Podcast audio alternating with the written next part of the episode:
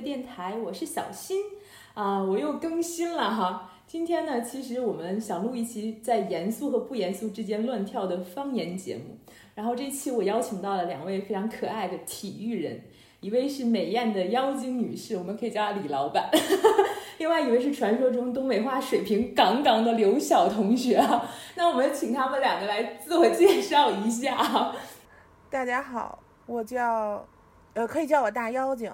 然后呢，我觉得我说话，我觉得我说话全都是北京味儿。但是不知道为什么，小新就第第一感觉就是我其实适合来录东北话节目。但我也反思了一下，就是，嗯，我还是比较多元的，因为呃，生活在一个部队大院的环境里，呃，有天南地北各个地方来的战士或者是军人。然后包括对对，就其实是我妈妈那边是沈阳人，然后其实我爸爸那边是山西人，但是我呢又从小是土生土长的北京人，所以我觉得我还是比较多元的，而且我非常喜欢说东北话。我是刘晓，我就不像他俩那样的，你看这两个人都是以普通话开场，然后说着说着说着说着味儿就变了，嗯，我就从头至尾就只会是一个味儿，不会像他们那样。嗯，我是一个，我现在是一个常住在厦门，然后拥有天天津户口的沈阳人，然后在北京待了十五年。嗯，成分很复杂，但是作为一个沈阳人，我不管在哪里，都坚持用沈阳话影响周围的人，嗯，把周围的人都变成东北腔。比如李老板有一部分就是让我带的。刘翔，你就是乡音未改，鬓毛催。鬓毛催什么呀？都没了，还催呢？你真的没有头发呀？还还有一些，还有一些，不要不要不要被误导，还有一些，多少还有点。就我们刚刚讨论了一下，说说我们录这期播客节目的时候，到底要不要开视频哈？我们三个都彼此不是特别想见对方的脸，因为大家都好像没有没有什么洗脸的习惯。然后这个时候，刘晓同学非常英勇说他洗脸了，因为因为他今儿上班了。然后我就我就问了一句，我说你有头发吗？因为女同学见人大家都懂的，女同学只要出门见人就要洗头发，这事儿非常麻烦。没想到你真没头发。是的，所以。啊，头发还是有的，还是有的，但是核心不是不是洗脸吗？我要说的不是洗脸吗？就是洗脸，我说我抹这一把就能出门吗？不主要是这个吗？对对，第一个知识点出现了，第一个知识点出现了，什么叫？引出来，讲解一下，来来来，什么叫麻子？我我也说不好啊，嗯。北北京人说一下理解啊！哎，你说“妈是一把”就葫芦一把这句话是东北话吗？就是东北也这么说，但是并不止东北说。但是“马子”的话呢，估计只有东北说。嗯，对，因为我觉得“妈是一把”这个这个词儿特别的具象，就是你听了的时候，你就这手就可以动起来了，就这手就可以在脸上抹一下，就抹一下那种感觉。对对，他妈就是感觉我们叫。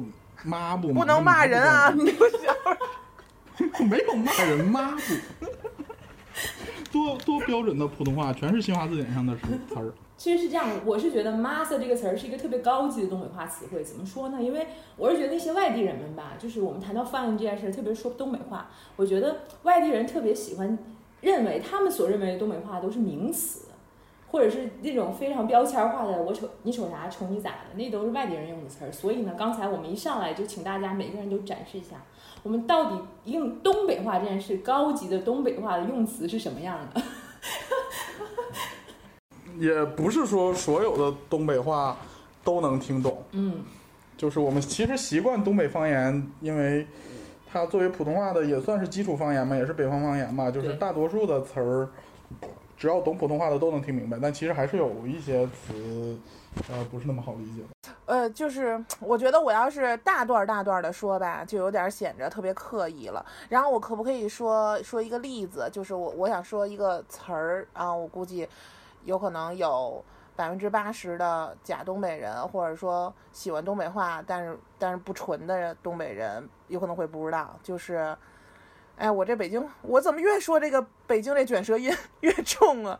对，我想起来了，就是那个豆杵子，豆豆杵子，这太高级了。豆杵子，小新，你知道是什么意思吗？不知道，我第一次听。其实是我跟刘晓我们俩嗯缘分开始的一个导火线，哎不，起源，或者是说就是能拉近我们俩距离的，对，拉近我们俩距离的一个词儿，斗杵子。啊，就是说，我们当时是在说，就好像在讨论一个跟篮球相关的事情。然后嗯我的、我想表达的意思就是说，这帮人怎么越来越差呀？还是说想说一个人怎么这么矮呀？嗯然后我当时就说，我说你看他跟斗杵子似的。但是我这句话说的时候，我是跟一个广东的同事在说，然后广东那同事完全就傻了，就就不知道在在说什么。然后刘晓在旁边就爆笑，然后他就爆笑。然后这个时候我突然间发现，我靠，知音，我找到了知音，因为没有人知道这个词儿是什么意思，然后就给他们普及了一下，豆杵子其实是一种田鼠。然后呢，东北话有一个东北俚语，东北俚语他说的就是黄鼠狼下豆杵子。一窝不如一窝，就是黄鼠狼正常它应该下小黄鼠狼，但是呢，它下了一只田鼠，然后就说明这黄鼠狼下的这个崽儿越来越不如黄鼠狼。但是在东北话里面，黄鼠狼，呃，黄那个这个东北话里面管那个就是不如黄鼠狼这个东西叫做豆杵子，哇，天哪，这算不算是一个有意思的词儿？这词儿太高级了，我没听过，真的，我人生第一次听，真的。刘刘翔，你是不是小的时候会听到豆杵子这个词儿？但这不算啥，这不不会是让人有印象深刻的词儿，就是 就是应该说是你只知道豆杵子，不知道田鼠。对，有可能是不是在在在东北的话，就是豆杵子会大家说的更多，甚至不说田鼠。啊，没有人说田鼠，就除非说是个什么东西，就是问豆杵子是是个什么东西才会说田鼠，否则不会。天哪，这是产生地域差异了吗？我我是哈尔滨人啊，但是我从来没有听过这个词儿。我们管老鼠叫耗子吧，这耗子是普通话吧？是是是方言啊？啊，是叫耗子，对啊，大耗子。耗子跟田鼠还不太一样。对，田鼠感觉是个很健康的老鼠，然后耗子感觉是个什么除四害的那种 什么什么哎人人喊打的对对对角色有是点这意思，天哪，有点这意思。我这嗯上来，结果我还想给别人展示一下东北话的风采，我自己先被教育了一番。我这真的是，我也是个逗厨子，我感觉。你不能这样，你需要 你需要表现一下。你是黄鼠狼，你来表现一下。好，这豆杵子小新呢，现在我要变成黄鼠狼小新，给大家表现一下啊。就是我也想说一个故事吧啊，就是我可能也是因为在北京上大学，常年不太说东北话，我经常就是我觉得东北话是一个特别需要氛围感的语言啊。我今天还给我妈提前打了个电话，就是就是勾引我一下。我说一个我前一阵子回家的故事吧。我去年回家，然后我和我妈我们在饭馆吃饭。然后东北是有个习惯，大清早的时候大家是吃大米饭和炒菜的啊，这很多人都无法理解。我们去那餐馆儿，那餐馆儿大清早就卖包子和炒菜，然后呢，结果就一桌的人就像吃正餐，就东北的早餐经常就像吃正餐一样，然后那一桌人就像吃一个什么晚餐，大家聚会一样去在一起吃个早餐。结果吃早餐吃到一半儿的时候，就其中有两个人就去那个结账那儿，然后就开始准备买单啊，就付钱。然后这时候就发生了一个特别特别东北的画面，就两个人真是像打架一样抢起来了，哇，就各种恨不得要殴打对方，就要抢着付这个钱呢，就你一定要付，不付不付给我就不行，不付给我，我今天就杀你全家的那种感觉。然后这个时候我就在旁边看，看着看着，我突然间我这个。这是我灵魂的东北话，立刻就冒了出来。我就跟我妈说了一句：“我妈说，你看他们撕巴啥呀？”就是这个词儿撕巴。然后我妈很赞赏的看了我一眼，因为我已经很久没有冒出如此正宗的东北话了。就我是想知道，同志们，你们知道撕巴是啥意思吗？我我肯定是知道的。对，撕巴跟那个妈，刘晓刚才说那妈是，就都是特别有画面感的啊。妈妈操，你看我这，我确实就感觉也是这两个词特别有是是画面感相似的。对对吧？就是有画面感那种。你一说撕吧，就这动作就出来了，我这手就要伸出去了。不只是有画面感，它是音画同步的。它第一个字儿是动作，第二个字儿其实是个，呃，相当于像拟声词之类的语气词，就是会给你表达一个状态。嗯嗯，小小爷分析的好深刻。就是东北话特别有画面感。那那你要这么说，就是你嗯瞅啥，这也是瞅，你就你瞅这瞅是动词儿，啥啥是那个相声啥是个你瞅啥？助词？嗯，对对对，哎，这个语法分析，你是不是语文能得一百分儿？嗯，真不愧是写稿子出身的，是吧，刘总监？嗯别闹别闹别闹，低调 低调。低调低调啊！这个这个，李老板有拥有一个体育的赛事公司啊，朋友们如果谁想操办体育赛事，欢迎找他插播一个广告。哦天哪，这还留个能打电话广告呢？就突然间想起来，回去回去把弹幕打在公屏上，然后把广告那个电话什么的都留一下。我把我公司账号打在公屏上。对对，就因为我看突然间大家开始商业互吹了起来，就必须展示一下风采。其实我是觉得，说到各自的方言吧，我就我就其实我就特想特别想点评一下李老板。我觉得你们觉不觉得我东北味儿突然上来了，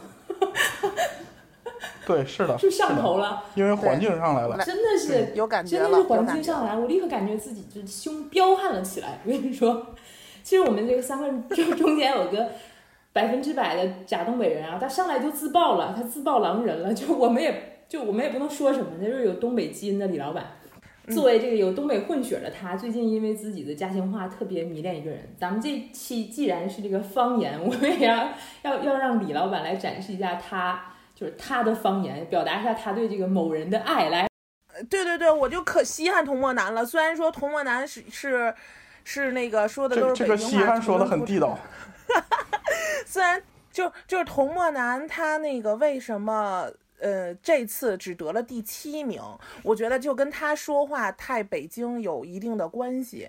就我实在没有办法用完全用东北话来来表达我我的这个喜欢哈，就是因为你看在脱口秀包括喜剧大赛呀、或者说小品界，就是说东北话真的是你。不管这梗有没有意思，但是你说东北话就会很有意思。这个也是，就是这个这个东北话它贯穿整个喜剧市场，呃，这么一种形哎，式毛呗。但是其实，在第几啊？毛不知道不知道，我不喜欢毛豆，毛豆老拿我们胖子开玩笑。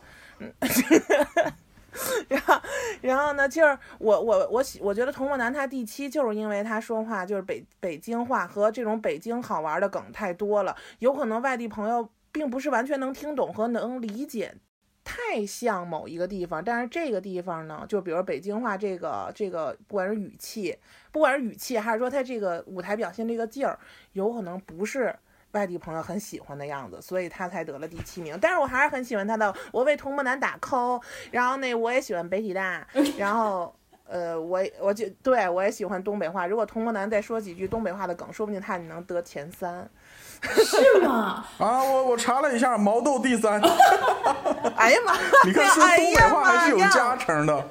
哎呀妈呀，毛就是你豆说的是，东北话吗？上海话吧，毛毛豆是大连话，啊，是是吗？啊，海蛎子味儿，你们听不出来吗？啊，天哪！对，你看我跟你说，人啊家大连话就感觉自成一派。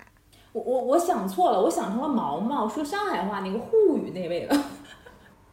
啊，不是不是，毛豆那个胖子，就是在那个亚丁湾护航那个舰队里边卤大肠的那个。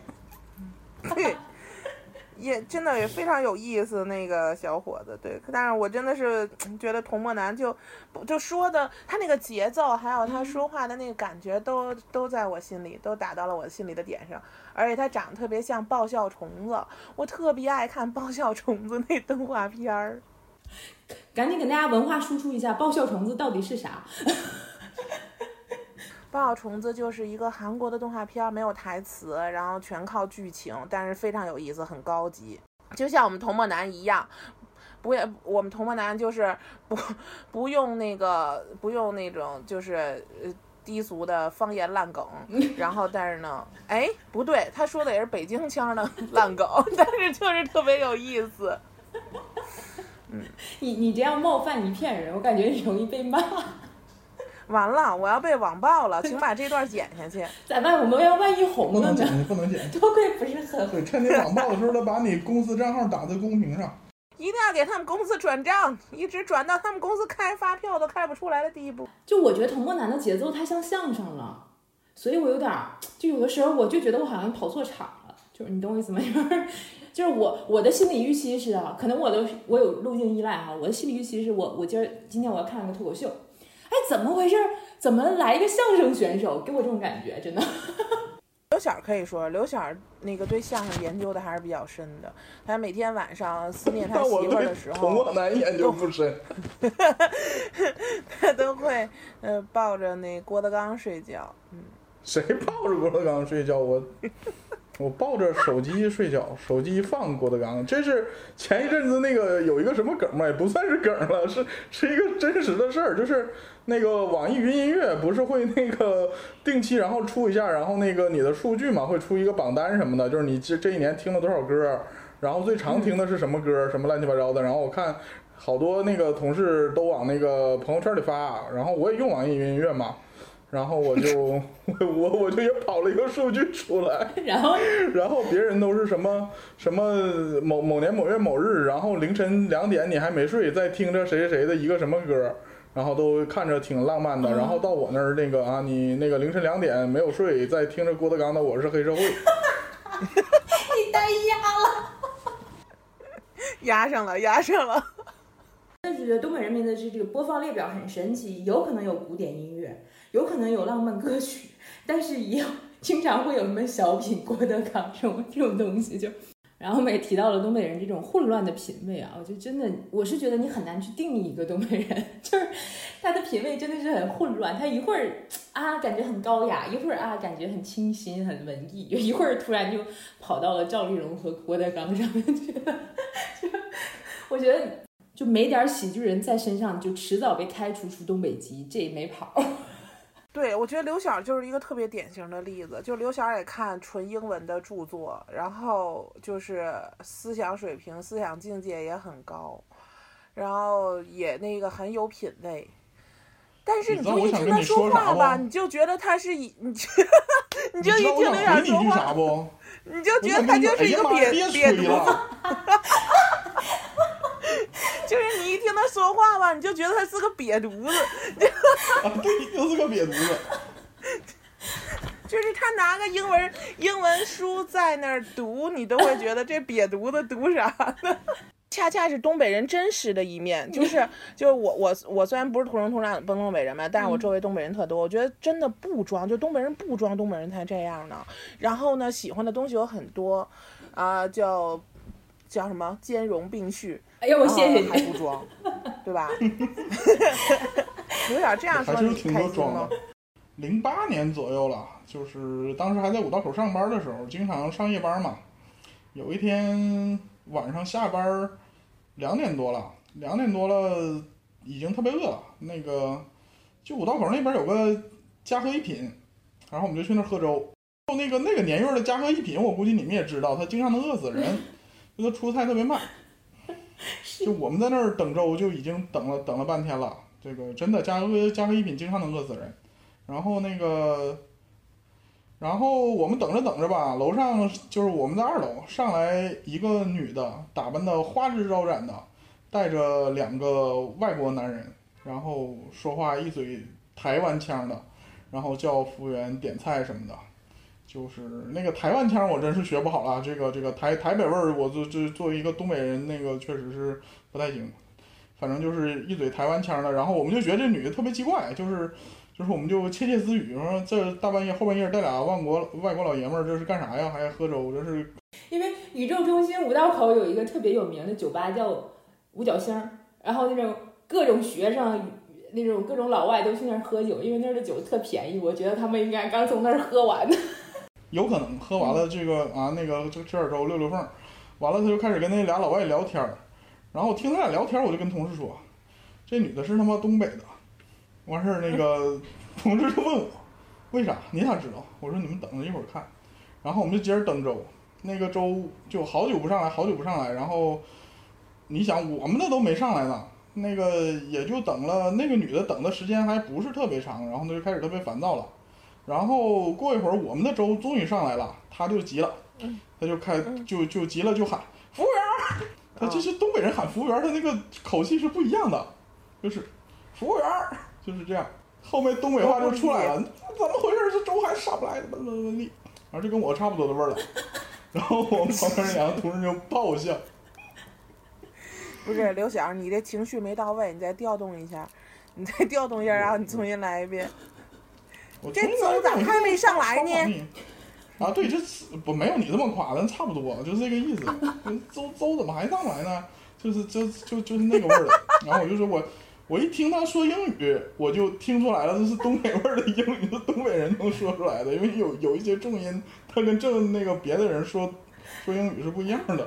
先是 A B C D E knife G H I J K 啊 N M N 呐，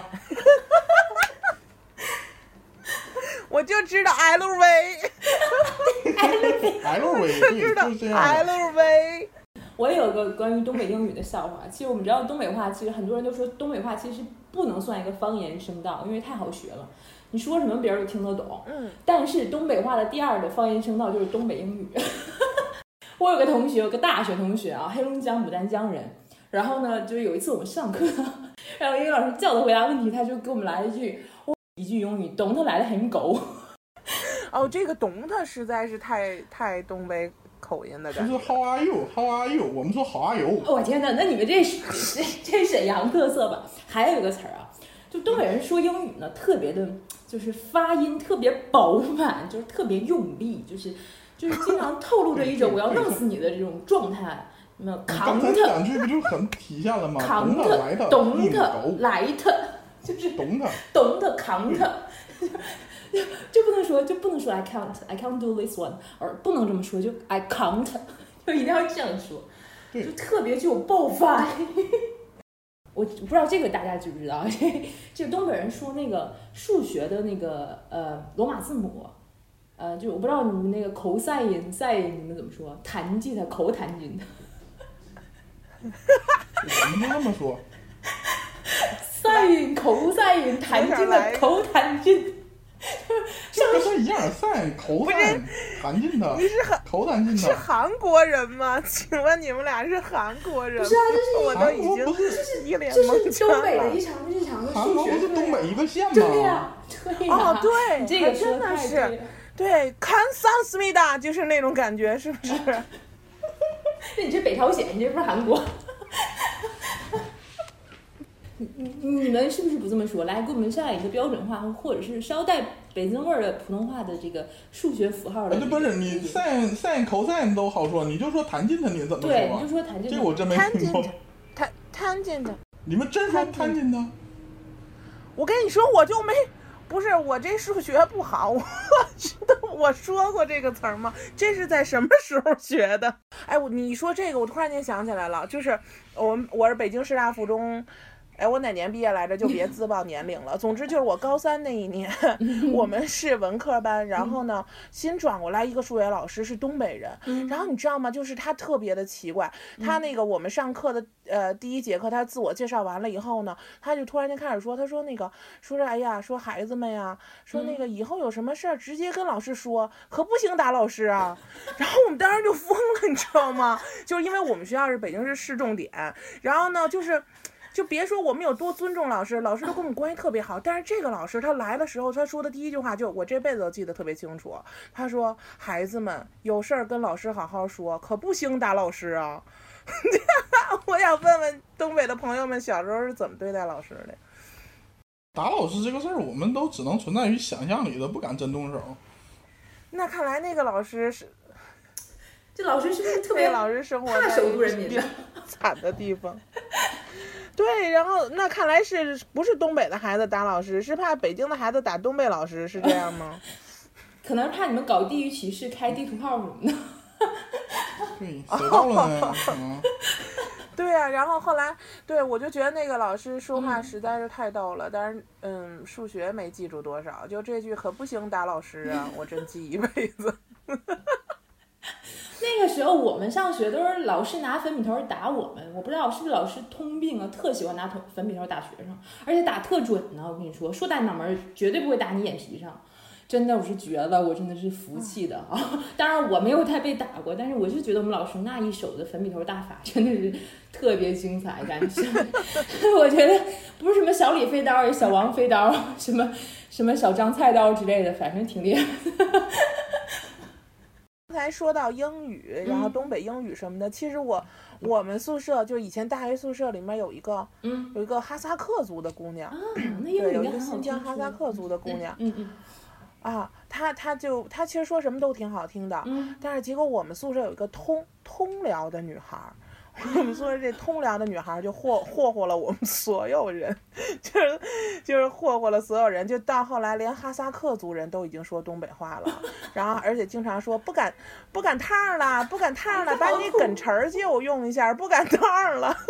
就是你想想，宿舍里面不管是重庆的还是新疆人、哈萨克族的大美女，都在那儿喊不赶趟了，就是那个 简直太戏剧了，那个效果。我要翻译一下，不赶趟的翻译成普通话是来不及了。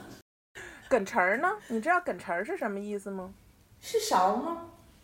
我刚来北京的时候，有一次就是在饭店，我让服务员给我拿个匙儿，然后服务员就懵逼了，给你拿个盆儿是吗？拿个词儿，然后服务员就一脸懵逼的看我说要啥，我说要要个匙儿，然后还行，我旁边有一个在在北京待的年头比较长的那个，也是我们东北人，他是吉林人，完事跟他说他要勺。就是在他说出他要勺之前，我是他问了我两遍你要啥，我都没有反应过来。我说词儿他听不懂，啊，我们平常就说勺开始都只是觉得他可能是没听清，啊。而不是没觉得他是听不懂。哎哎，刚才我我们平常平常这词儿是东北话，就就就我们平常就说勺，不说匙儿。你刚才提到了童漠男啊，我今天提到童漠男呢，我就他还能拐回来，你厉害。对必须的，这我跟你说，这控场能力就堪比二手乐器，我告诉你，二手乐器。就是嗯，不是梁龙是李龙，然后就童漠男就不得不不说啊，作为这个北京体育大学最近的著名校友，然后我们可以顺便聊聊我的母校北京体育大学。同学，请问教学楼在哪里？同学回答：同学，你去那里干什么？所以我想请问一下，咱们北京体育大学真的只有一栋教学楼吗？就我们三个人为什么突然聊起北京体育大学，是因为我其实我们三个刚开始也说了，我们三个都是体育人啊，都是跟体育有点关系的人。北京体育大学呢，真的是只有一座教学楼，这个主题还存在啊，我以为都已经忽略了。不能不忽略。你看我随时，我跟你说，我随时 Q，我告诉你，就是我太忙碌了，我可不是一边说东北话，我还一边 Q，我真的是 忙死了，我都亏我是个双子座，然后，然后。我也是哎，。你看这太巧了，你看看，就我们今天五个人聊天聊挺好，这要再来双鱼座，是不是就六个人了？我们北京体育大学真的就只有一个教学楼和一个图书馆，然后呢，真的就是那种，就 教学楼和孤鹜齐飞，图书馆更长天一色。就是教学楼真的就是个孤独的野鸭子，就是就是只有我们这种，呃，没参加正常高考不是练体育的学生去上课，体育生们的这个教学场所呢，都是在下面提到那个体育馆，就是北京体育大学所有的天际线都是体育馆，就是各种馆，排球馆、篮球馆、跆拳道馆，然后网球场、那个高尔夫球场、马场。就是各种馆、各种场，就平时呢，图书馆也没有人用，只有在考试周的时候，大家疯狂去占座。然后，因为我们当时是住在北京体育大学的二环里吧，南三啊，然后出门就是食堂，然后呢左手就是教学楼，然后再往前走一点就是图书馆。然后呢，我跟你说，你就看那些就是很挺拔、很帅、很美丽的学生，大家基本都不会往教学楼和图书馆的方向去的。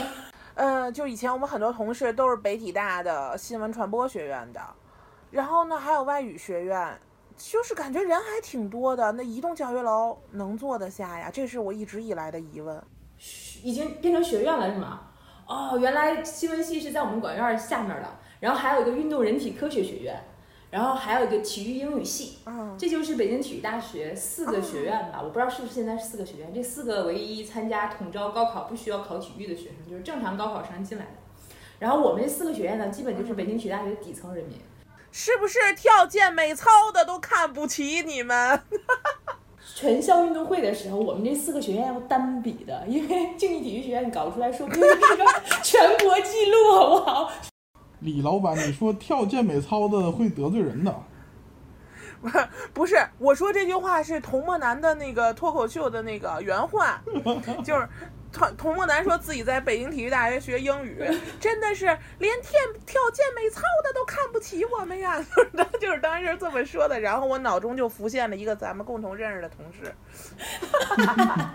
因为我们那同事就是学体育舞蹈的。我们那同事就学体育舞蹈，对他不是健美操，哎，是健美操，反正他就叫他是在武汉体院学体育舞蹈的，然后我们都看不起他。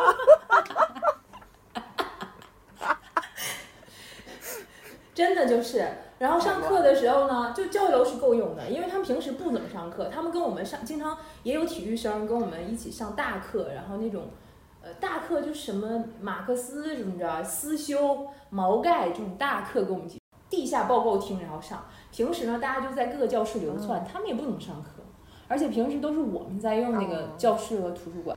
我们没有断网时间，没有熄灯时间，没有关门时间，你爱什么时候回去什么时候回去。然后女生随便进男生宿舍不需要登记，你住在男生宿舍没人管你。但是男生不能进女生宿舍，男生进女生宿舍必须要登记。我们是不是很文明开化？就说。啊对，童漠男说，整个学校都呃什么回荡着荷荷尔蒙的气息，就是因为这个吧，太有意思了。就真的有女孩住在男生宿舍，哎呀，我是不是我是不是不应该说？那你住过吗？我肯定没住过呀。我们这种我们这种鄙视链末端的学生，我们这种学校的乖乖乖乖，哎，我们这种我们就是这种自诩在北京体育大学特别有文化的群体。你谈文化，你不如跟人干一架，你也打不过人家，是不是？对对对，童梦楠也说这个了。童梦楠说，你看我是有多喜欢童漠男。这太喜童漠欢了。男说说说你，当你走在一个学校里，你发现你谁也打不过的时候，你就会变得呃，就是反正很乖，或者是很淡定、很冷静，就是这种感觉。女孩，而且我是觉得女孩在食堂占座都是用刀，就是那种刀和剑占座，你知道吗？就你去吃食堂，你就看到，嗯，你的边上摆着一个刀和剑，他们都用那种东西占座的。然后，就我在宿舍的时候，曾经我们学校发生一个特别有名的案例啊，在我们上学的时候，然后就是一个犯罪的男男子潜入了武术学院女生的宿舍，就是我们南三楼去盗窃。然后就被女生宿舍的那个姑娘们逮着了，然后就一顿暴打，捆起来了，抓起来了，放到院子里还在打。然后那个警察叔叔来了，别打了，就不要打这个犯罪嫌疑人了，你们再打就出事儿了。都是多想不开，偷偷到体大去了。你说打也打不过，跑也跑不了，跑也跑不过人家。真的真的，你也对我刚没有什么值钱东西，那是多想不开。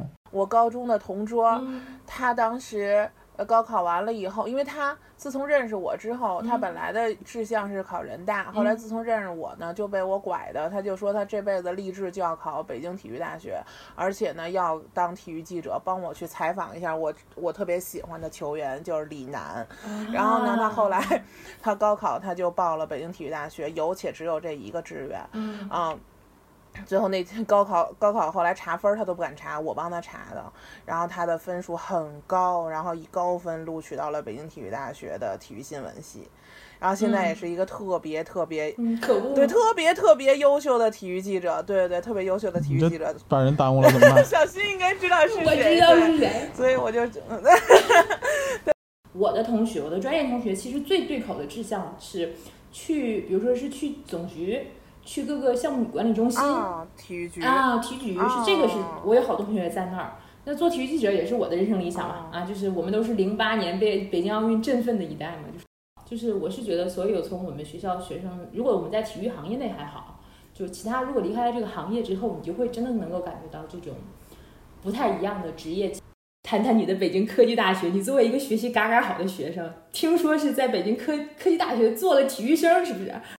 对，还挺就是挺挺感谢我们老师的吧，因为我是我可以说是北京北京科技大学篮球、或者说女篮这边啊、创女篮以来招的第一个就是以够北京市某某个分数线吧，一本一本吧，好应该是一本分数线，然后进的北京科技大学女篮，就等于嗯。不是说，啊、就正常特长生有可能有些有些朋友不知道，正常特长生可能他要多上一年预科，比如上五年他才能有本科的毕业证，但我们就就是跟普通学生一样了，然后我们嗯。就正常，我就是正常考进去的，嗯。对，正常考进去的，所以呢就会导致。嗯也有一种，当时我有一种歧视感，就是我是属于，呃，那个我因为我我是跟普通生，就是普通大家那个全国各地考过来的孩子在一个班，不是在体育特长生班啊。嗯然后呢，我就会觉得我自己是嗯打篮球在球队里打球最差的，然后呢，在班里是嗯学习最差的。就是本来我在高中的时候是一个非常骄傲的同学，就是学习也还可以，然后呢，当时在北京市打球也还嗯凑合，就还挺骄傲，挺骄傲的。那个我们老师有都都对我特别好，可是到了大学就发现，哎，打球打球不如人家，学习学习也不如人家。可这个时候就我那个跟我关系特别好那个女孩儿，她就跟我说了一句话，然后我就真的也是挺转变我的心理的。她就说，她说，她说晶晶不对呀，她说你是我们。学习就是说，他说你是我们普通生里打球好的，你是你们那个球队里学习好的，你哪边儿都比别人强啊。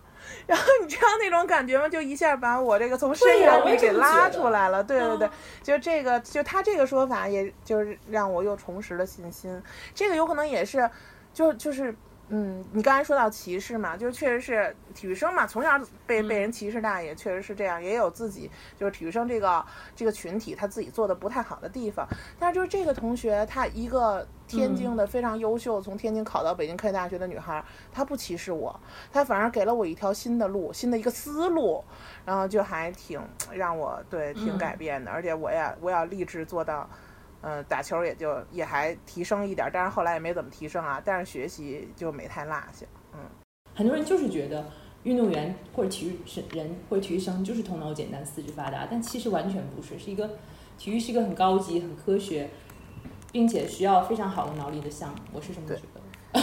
要不然怎么会大家都成为了体育人？是不是刘晓同学？刘晓同学说一下吧，他作为对刘晓同学作为普普通院校的普通生儿，也没学也没学体育的人，但是呢，在体育领域做的非常的资深。我我在我在我一直在东北上学，大学也在在在东北上的，也在沈阳上的，嗯就是我们那边真的是我从小到大都没感觉到有过对体育生的歧视，就是就是在初中的时候没有，到高中的时候学校就会有有一些，然后在大学的时候可能会多一点，但是就可能男生本身也不那么看，就是互相之间不那么看重学习成绩，就是说，呃，可能更多是看这个人狗逼不狗逼，嗯，这个算不算东北话？这这节目可以说爆粗口吗？不是现在的这个什么播客节目都播客节目都很那什么的，那嗯应该问题不大，实在不行搞你可以把那个逼了他，然后就还是狗，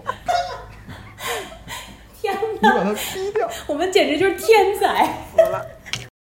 就是就是大家会会觉得这个人是不是就是作为男生他是不是仗义，他是不是大方？就在东北可能这方面还、啊，还还会在人际交往中比较重要。然后你要说什么是逃课呀，嗯或者说什么考试考得不好啊，或者怎么样的，他不会被成为一个歧视条件。这个嗯我觉得有一点是我们可能更尊重更多种的选择，因为我嗯印象比较深的不是体育生，是我们班高中我们班有一个呃考了飞行员，嗯嗯他考了空军的飞行员，嗯，就是最后考上了。嗯大家都歧视他吗？他平他之前没有，他就是说他之前大一大二都是跟我们正常学习的，但是学习确实也不怎么好，但他就是身体素质确实是非常好的。然后，然后飞行员是在高考之前招嘛，就高考之前很长时间，跟嗯差差不多一年吧，嗯就开始去选拔，先先选部队的，部队的选完了选那个民航的。然后部队的要求特别多，我记得他们当时应该是有六百多项体检，然后有一项不合格就要被淘汰。就是要选择那条路，就相当于孤注一掷了。就是他已已经也完全不学习了，然后他们经常要被叫去体检什么的，就是有一些测试什么的，就也也很耽误学习。但是他那条路非常的凶险，就是最后的生还几率非常低。我是觉得我们大家都一直关系非常好，就是你也不会对他可能的未来会有一个嫉妒，也不会对他可能如果万一失败了的话，会觉得他嗯，怎么样，就是嗯，对，也不会落井下石，就是特别尊重他，就是这哦。这样一种选择。就是如果他自己对自己担心的时候，大家也一起，然后打个球，然后那个就是说互相安慰他，就是没事儿肯定能行，怎么怎么样的，不行还能再去上民航。但民航其实就要考试了，因为部队那个是完全不需要考，就是参加高考文化课的，嗯，就那样。然后最后最后很幸运，他也就是最后考上了，去了，去了部队去当飞行员了。然后现在现在退伍了，去去民航去当飞行员，然后也就是都非常好的，就是就是只是选择不同。嗯没有歧视，也没有或者什么嫉妒什么的，就是就这样就结束了，就是嗯，大家还是很好的那个朋友。这这点我还挺认同。我确实觉得北方人、东北人可能是确实是比较怎么讲开放一点吧，就观念上啊，就是大家对于这种不同选择的接纳度还是很高的。我觉得无论是在生活中还是各种社会关系上，我感觉是这样。对，就是这有是更注重人品，嗯并不是看重你究竟是做什么。这个不太好解释，就是这个人他是很多种负面的那什么的综合，就是他可能不仗义、抠搜抠的，搜的，吝啬，抠搜是一方面，但如果只是抠搜的，就会说他抠搜，不会说他狗逼。就狗逼肯定是要比抠搜的要严重一些，对，他是鸡贼加抠搜加没没肝儿没胆儿的，就是有什么事儿也不敢承担责任的，就是就是是一个综综合评价，就是比单独的怂和就是他是怂抠搜，然后还得有点儿坏的这个各种方面的结合体 才能成为狗逼。这个有机会的话，我会偷偷的省下这个词。可以，这完蛋了，就稍微有点粗俗啊。就是你你看李，对呀、就是你你们东北人不就就不是你们东北人了开始，就是你看你俩刚才就是在聊一个挺严肃的话题，对吧？就是上升到人性，然后突然间你俩又开始说狗逼。那这感觉就是就是特别特别东北的那种嘛，可上可下，出得厅堂，入得厨房。我今天没下厨，我晚上吃了外刘晓下厨了吧？刘晓今天做的是，刘晓刘晓今天在在那个呃厦门做了一碗东北的馄饨面，不是广东吗？没有馄饨面大姐别那样。就是想做所以刘晓同学是一个阴差阳错走上体育道路的东北人。对，对，是挺因阴差阳错的。为我们要培养嗯体育复合型人才，就得需要。哎 呀这是最近北体大的教授们在研究的课题，要培养体育复合型人才，那我们就欢迎像刘晓这样半路出家的和尚。怎么又说到刘晓没有头发的事儿了呢？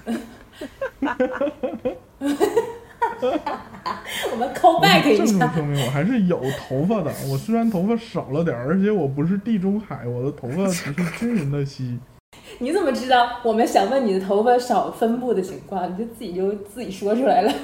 就必须解释一下，因为觉得那个我这种还是比地中海那个什么要嗯稍微那什么一点儿。五十步嗯，五十根儿笑百还。说自己没偏见，你现在就，你现在就是在歧视地中海，你知道吗？完了，我们这期节目得被刚网才还地中说，海没有资格歧视地中海。对我看我们这期节目居然要被网暴，被各种网暴，真 真的的是是。其实我觉得我们其实都没有那么惨啊，这就就还好。其实我觉得社会生活难免有这种你鄙视我，我鄙视你的狗逼事儿。对对对，这个词儿我觉得在在活学活用活学活用。但是现在你说，在鄙视链儿上不丢人，我觉得在鄙视链儿上不属于歧视，大家都在不就怕你同的鄙视不在这条链儿上。是不是？就是你哪条链儿你都没有你，大家从方言这件事情得到什么好处吗？有什么坏处吗？或者说你在方言事情方言这件事情给你带来了一些偏见还是偏德？嗯你没有遇到过这样的事情？刘翔，你先说，你方言比较重 但我其实跟陌生人说话啊，是可以说普通话的。只是你自己没觉得吧？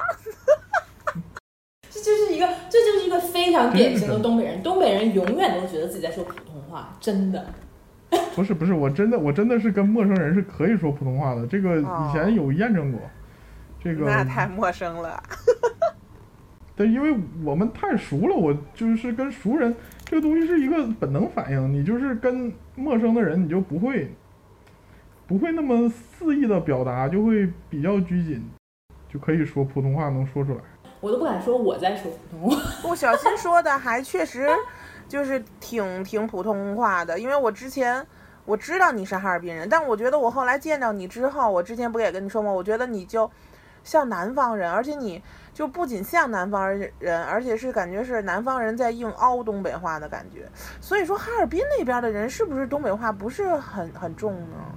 我总觉得好像哈尔滨就是好像没有没有沈阳那么重，不是不是很重，是哈尔滨，是因为哈尔滨的发音就是跟普通话的发音已经非常非常接近了，你就就他说的就是普通话，他只要不说一些方言土语，基本就？相当于但是是不是就沈阳啊、辽阳啊、鞍山呢、这块儿就比较比较那个好听，比较不那还是很细分的。沈阳沈阳跟辽阳差不多，鞍山鞍山的味儿完啊！全是我还有另一个味儿。锦州，我还有锦州的同学，我太爱听他说话了。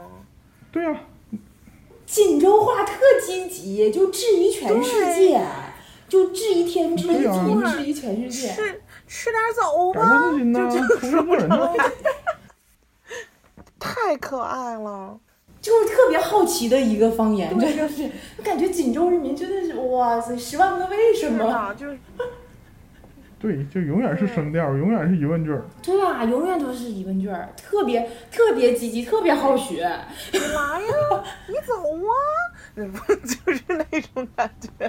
的话，可能是随着这个纬度越高，东北话味儿越淡吧，反比吧。其实哈尔滨，其实哈尔滨的很多东北话，其实它的词汇是来自于满语。就比如说，其实我们特别熟悉的那种，哦，对对对，有有有有一个词儿叫咋呼，你们知道吗？啊，就是别大炸声说话了。啊，对啊、嗯咋呼啊对，还对衍生成咋咋呼呼。对，咋咋呼呼，咋咋呼呼形容这个人就是特别的，哎，我又想到一个英语词，我又想到一个东北话，耍尖儿，什么东西？耍尖儿卖 快，耍尖儿，歘尖儿卖完了快，已经超出我你认知们你们你范围了们。懂什么意思吗？哎，这绝对了，这这个词儿很高级啊，就是东北话十级满级词汇，耍尖儿卖快，就是形容这个人争强好胜，就特别喜欢出头，表现自己，就耍尖儿卖快啊，刘晓是吗？你听说过这句话吗？是耍尖儿，其实是啊，掐尖儿。嗯，我知掐尖儿是什么道了意思？你懂不懂？掐尖儿，这就是，这就是我们另外一句俚语，就是吃屎都得吃屎尖儿。对，就是这个意思，就是这个太意思。有味道的一句话了。就很多农作物，很多农作物好的地方在尖儿上，对，就是什么东西都要掐尖儿，就是证明它是什么都要好的，都要最好的，要就是这种，就是这么引申出来的。对，嗯，但是我们说掐尖儿，就是就不掐尖儿这个词非常不东北，哦就会说成歘尖儿。对，歘尖儿。其实其实说的是咋呼嘛，咋呼其实就是一个满语的词汇，它的原意就是泼妇的意思。嗯，对，还有我们经常说的那个，就这这个所有人都知道，就是嘎拉哈，嘎拉哈也是一个满语词汇，它是扬膝盖骨的意思。还有一个词儿，我不知道你们听没听说过，叫滴溜，就是滴溜，就是老师你得滴溜滴溜我家孩子。啊，就是就是这人提溜着一兜水果就去我们家串门了，就提溜，就是提溜，就是你得提携提携我们家孩子，然后这也是一个满语，对，还有就是还有黑龙江的很多地名也是满语，就比如说我们特别熟悉的呃这个齐齐哈尔，就对对对，是齐庆河边儿的一个城市。对。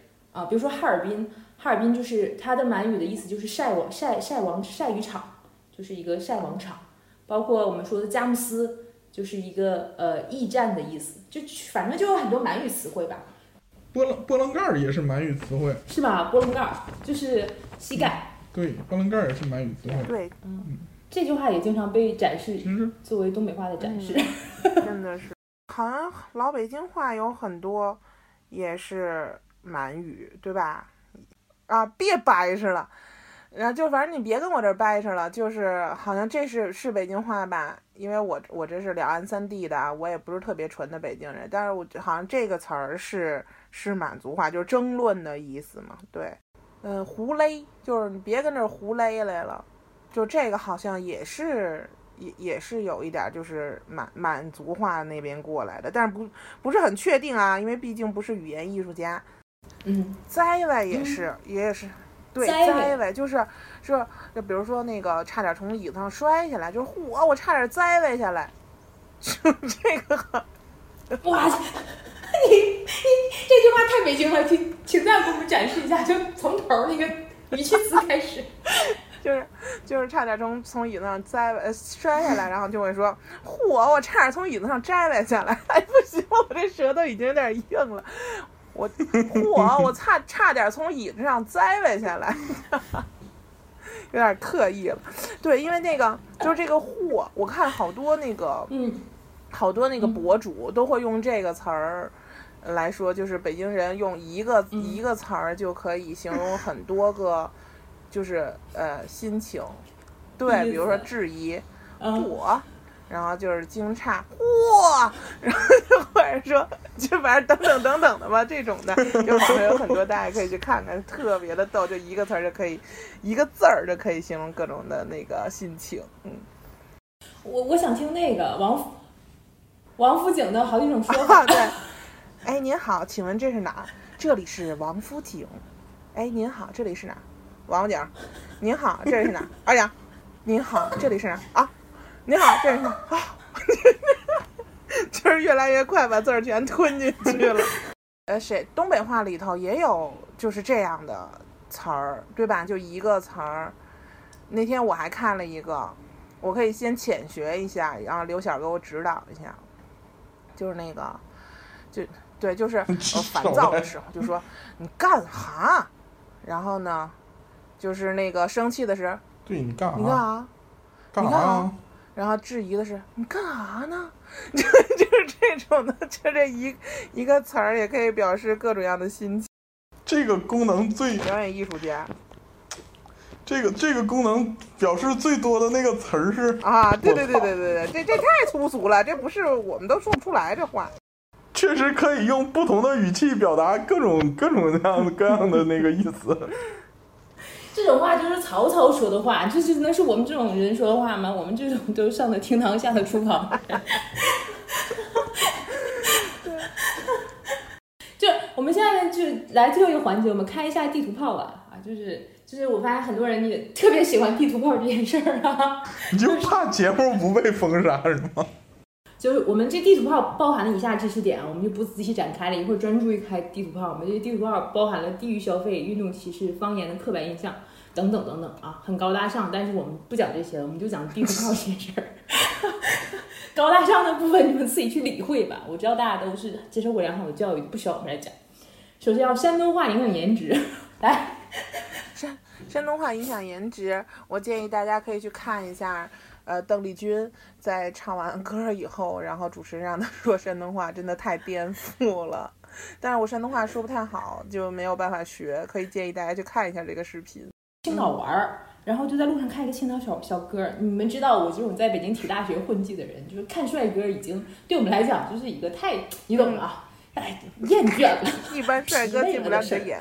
然后我就在山东大马路上看到一个山东帅哥，哇，好帅！我一直看他，一张嘴我就立刻我就我就是就是因为你青岛话，哎你一说完，我觉得就是满满眼都浮现出黄渤的脸，连黄晓明的脸都不浮现不出来，都是黄渤的脸。但是我觉得很可爱呀，就是我特别喜欢海边人说话，是很可爱，是带着海鲜味，儿吗就那？种海蛎子味儿。你要说青岛，哎，我忘了是青岛还是大连了。然后我第一次听到那个词儿的时候，我也特别嗯震惊，就是我还说他为什么一直这样喊孩子，就在海边那个爸爸一直喊孩子，你彪啊，你彪啊，这 就是那个。但当时我还真的不太知道彪是什么意思。啊，你就是你彪啊你彪啊，你彪，就特别大的声在那喊，我还说他在说什么。应该说表呵呵表呵呵，你写表了，是这样。就大概那种感觉。哎，我想起了一个山东的段子，但我觉得你们应该都知道，说说那个女性同胞们路过山东的时候，坐飞机小桌板儿的不能放下。听过山东女的？说山东女的吃饭不能上桌，所以这个你坐飞机的时候路过山东的时候，女的小桌板小桌板儿都不能放下。太不要了，太严重了，抵制山东航空。这山东地图炮，对不起，东北话听起来没文化。那你说哪哪的话听着有文化？你说你说这玩意儿一说，就是就是说啥呢？你看我特地用更那个重的口音说，就是你拿别的方言说话吧，他有可能听不懂。你说粤语非粤语区的他听不懂，你没有没有资格说人家没文化。你拿潮汕话、闽南话，你拿那个江浙那边的话说，你这是叽里哇啦以为是说外语呢？你不可能说人家没文化，你这没有没有这个资格，没有这个条件，你就顶多也就欺负欺负我们东北人，还有比如天津人，这个啊，你一听这都是很有味道的，然后还全都能听懂，完了就说人家没文化。算了，这个我们习惯了，不在乎，没有啥。确实是也缺乏一些文化名人。我觉得刘晓说这个对，就是你有的时候你听懂了，你反而会说没文化；对你有的时候听不懂原理物理的，你为了证明你自己有文化，你不能说人家没文化，但其实他有可能说的也只是很普通的话，对吧？嗯，但是其实你说东这个幽默，对。幽默呀，或者搞笑啊，其实这是最高级的一种话，对吧？能在这个社会让你开怀大笑出来的，这种不管是语言还是说这个梗也好，那这都是深入到生活中的智慧，我觉得还是挺高级。而且东北话有一个特殊作用，就是你通过语气，你就能知道，就是你哪怕听不懂，你也知道他是夸你还是骂你。你这个词儿，就比如。你说你你说啊，你这瘪犊子就，你听不懂瘪犊子啥意思，但你知道这肯定不是好话。但你要说过来一个上海人叽叽喳喳呜里哇啦跟你说一堆，你也不知道他是骂你还是夸你还是跟你问路呢。好，地图炮打起来了。我们这串这串地图炮打的真太可以了。上海话，我我之前呃，我妈妈的战友给她写过信，就是纯用上海话写的一封信哟。这个信。这都多少年了？嗯，起码看起来也得有四十年左右的样子了。这个信我妈妈一直留着，然后呢，那个信最后就是欢迎来上海白象白象。然后我真的是到后来我工作了，我认识上海人了，我才弄明白那句话是什么意思。就是我我发音不准啊，他可能叫百行百行，就是欢迎来上海玩一玩。所以就你没有办法质疑人家高不高级，是真听不懂呀。我我还是蛮喜欢方言的，是，对我也很喜欢方言，嗯，是大家的一个特别特别的身份认同。我我还曾经很遗憾，我不会一个就是别人听不懂声道的方言，就东北话就谈不上，这个方言太简单易懂了。就我特别想会一个，就我一说话全场就听不懂的这种方言。感觉我这辈子也就只能移民移民外星，可能能达到这种后果。结果发现外星人都说东北话。对，是你去五道口看一看，五道口是宇宇宙的中心，看他们都说哪五道口以前都说韩国话，对韩韩国也是对我们东北不可分割的一部分。对，一个 一个县嘛。对，哎，第三句话，地图炮开向李老板，北京话显贫。对啊，我们北京话就是贫，怎么着吧，就是贫。我们承认，我们愿意，管着吗？嗯，有可能北京人说话太快了，而且吧，就是他他有点损，他就有就是正好好话他不能好好说，他非得说，比如说说那个你踩我脚了，你非得说，然后比如说你踩我脚了，要一般人就说哎你踩我脚了，然后他就会说哎呦耽误您脚落地了，然后就是 反正就是就是特别损，阴阳怪气，对对对，然后呢说话特别快，然后有可能也是，嗯，不得不承认有点那个，嗯，就是就是怎么说？啊，自我感觉良好，对优越感，优越感呢？然后他那个他那个语气就总是满不在乎的，对吧？满不在，但是其实北京人还是心里很在乎你们的。对，嗯，是因为我踩他脚了。然后因我就觉得，就我吧，我就是特别喜欢。就虽然说我也不能算是纯正老北京，因为上面还是有爸爸妈妈是其实是从别的地方来的，但只是我自己土生土长。对。那个我是以学各个地方一两句方言为乐，你知道吗？刘小你应该知道这个哈，就是我我总是那个假装会说这这儿的一两句话，那儿的两两句话，然后呢来勾引很多朋友。就比如说，其实我还会说一两句湖北话，然后我也是因为那一两句湖北话，然后结交了一票湖北朋友。那这也挺逗的，就是如果以后有机会开湖北话那个 湖北话专场的时候，找几个找几个武汉的，找几个武汉的，让他们跟你说一下，哎太有意思了。就是其实我觉得我们三个都是，哎，怎么说呢？是上升一点高度吧，就是那种人文情怀会比较多的那种人，就是特别喜欢了解各个地方的人，嗯然后也可以通过他们的。啊，不同的方言也好啊，或者他们特有的一些用法，来了解这儿的人的喜好呀，然后拉近他们拉近彼此之间的关系，啊，也就是也让人家找到一个共同的话题点。就是当你不认识这个人，但你又知道他是哪儿的人的时候，我就比较喜欢学人家当地的一两句话，然后一下就可以拉近关系。你们聊当地的风土人情啊，就是这样的，大家都喜欢，就聊着聊着觉得很亲近，然后突然间就聊到很多话题，而且你也觉得这种，这种就很你自己聊在其中也很快乐。我们不是刻意的追求什么东西去跟人聊天儿，就你自己也从中体会到了快乐，我觉得这点特好。你要是担心别人听不懂你说的家乡话，要板着说话的话，就会很累，他总是亲近不起来。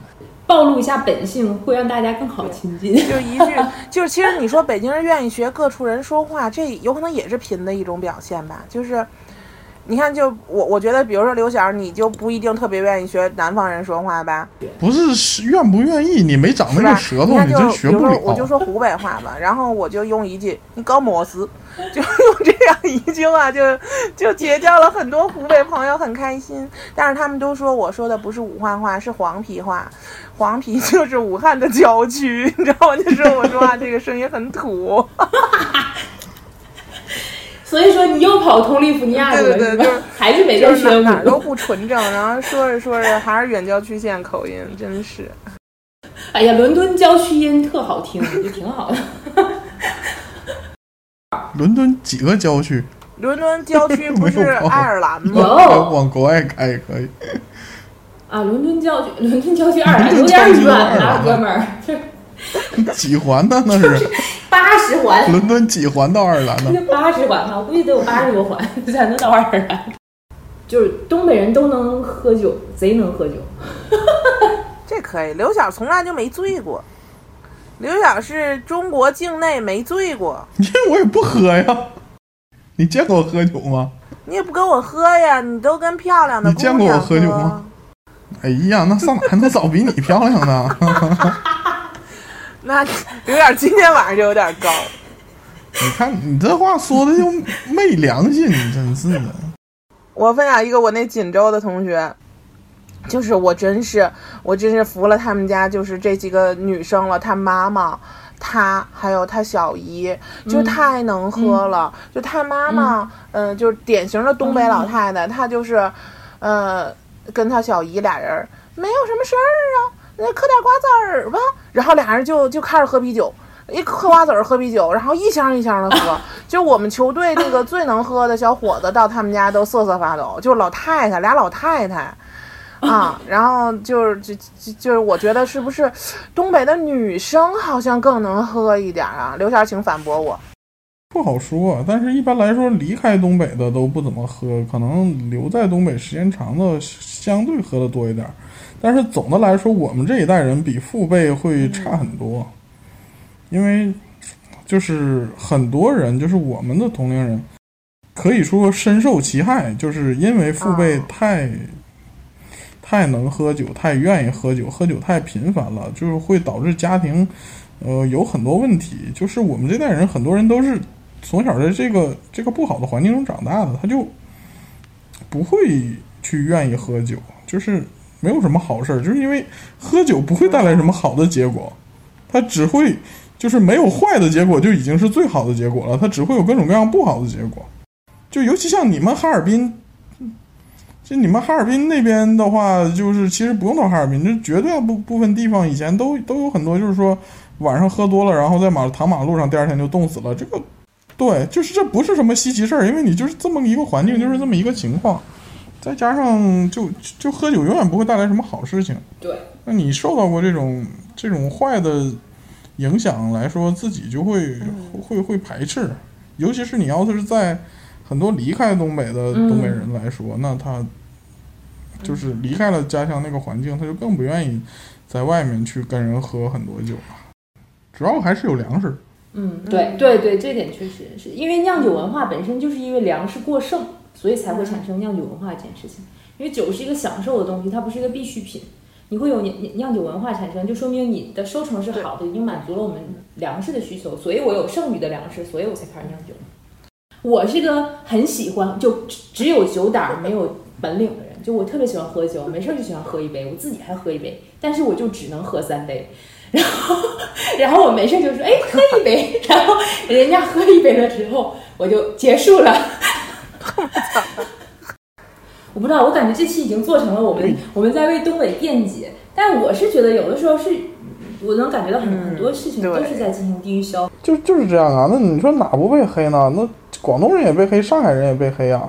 对，就是互相伤害，就是说个笑话玩儿就 OK 了，但是不要不要真的把它当成一个互相仇恨的这么一个方式，因为会有会有很多人，呃，也不是很多人吧，会有一部分人就什么网络喷子啊，或者什么仇恨社会的人呐、就是就会把一些自身在生活中遇到的问题，然后找一个发泄对象，找一个去赖的对象，就是都是因为他们怎么怎么怎么样，我就这样就就就会有有这些不好的情绪出现。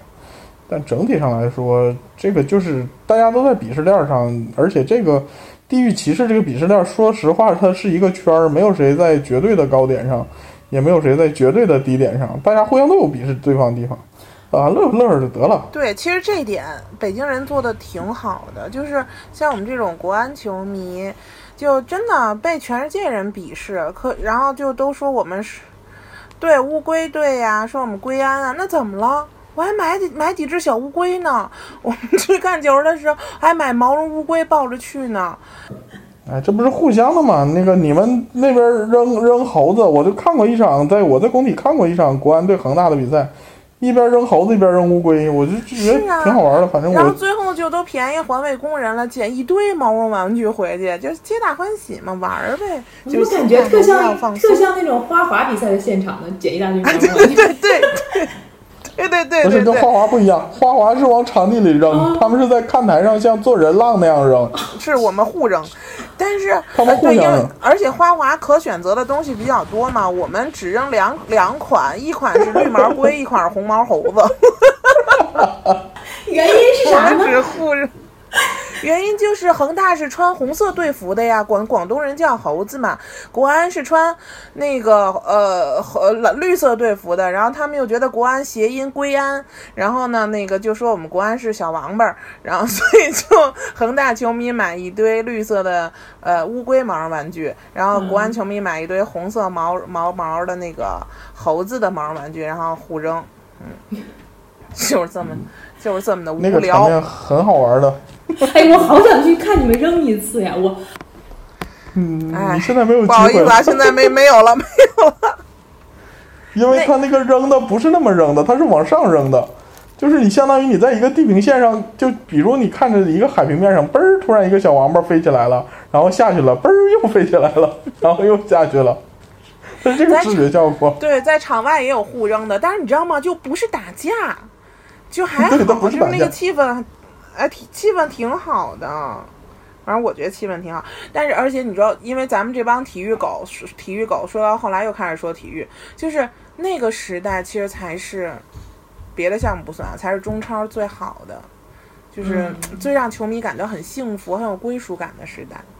你知道吗？因为不管是生长的过程、生活的环境、喝的水、吃的饭，然后脚下踩的土地，都差别会很大，不需要完全理解，对吧？就是存叫什么“存大同，留小异”。哎，怎么说这句话 为什么 Q 到我？啊？就就是突然被说 Q 到，啊，刘刘小是吗？我的妈呀，这个谐音梗太恶心了，低端谐音梗。扣钱。就是，嗯、对，就是其实，呃，我觉得最好的就是还是要多了解对方。你了解了之后，你有可能还是不喜欢他，但是没关关系，对，对，但是没关系，我我也不一定喜欢你，是的，对我也不一定喜欢你，对啊，是，可是我觉得，嗯，互相了解，呃，多呃多掌握一些。呃，比咱们之前没有了解过的东西，师夷长技以制夷。说谁是夷呢？说你呢？就是你们这些蛮夷之地的人。我这么快就有了个外甥女儿，你这可以。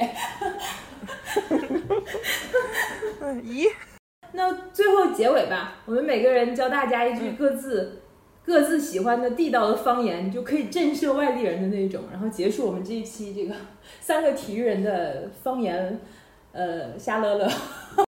我我我我也我没法说呀，可以，我就只能进入那个那个套路，就是可以说脏话。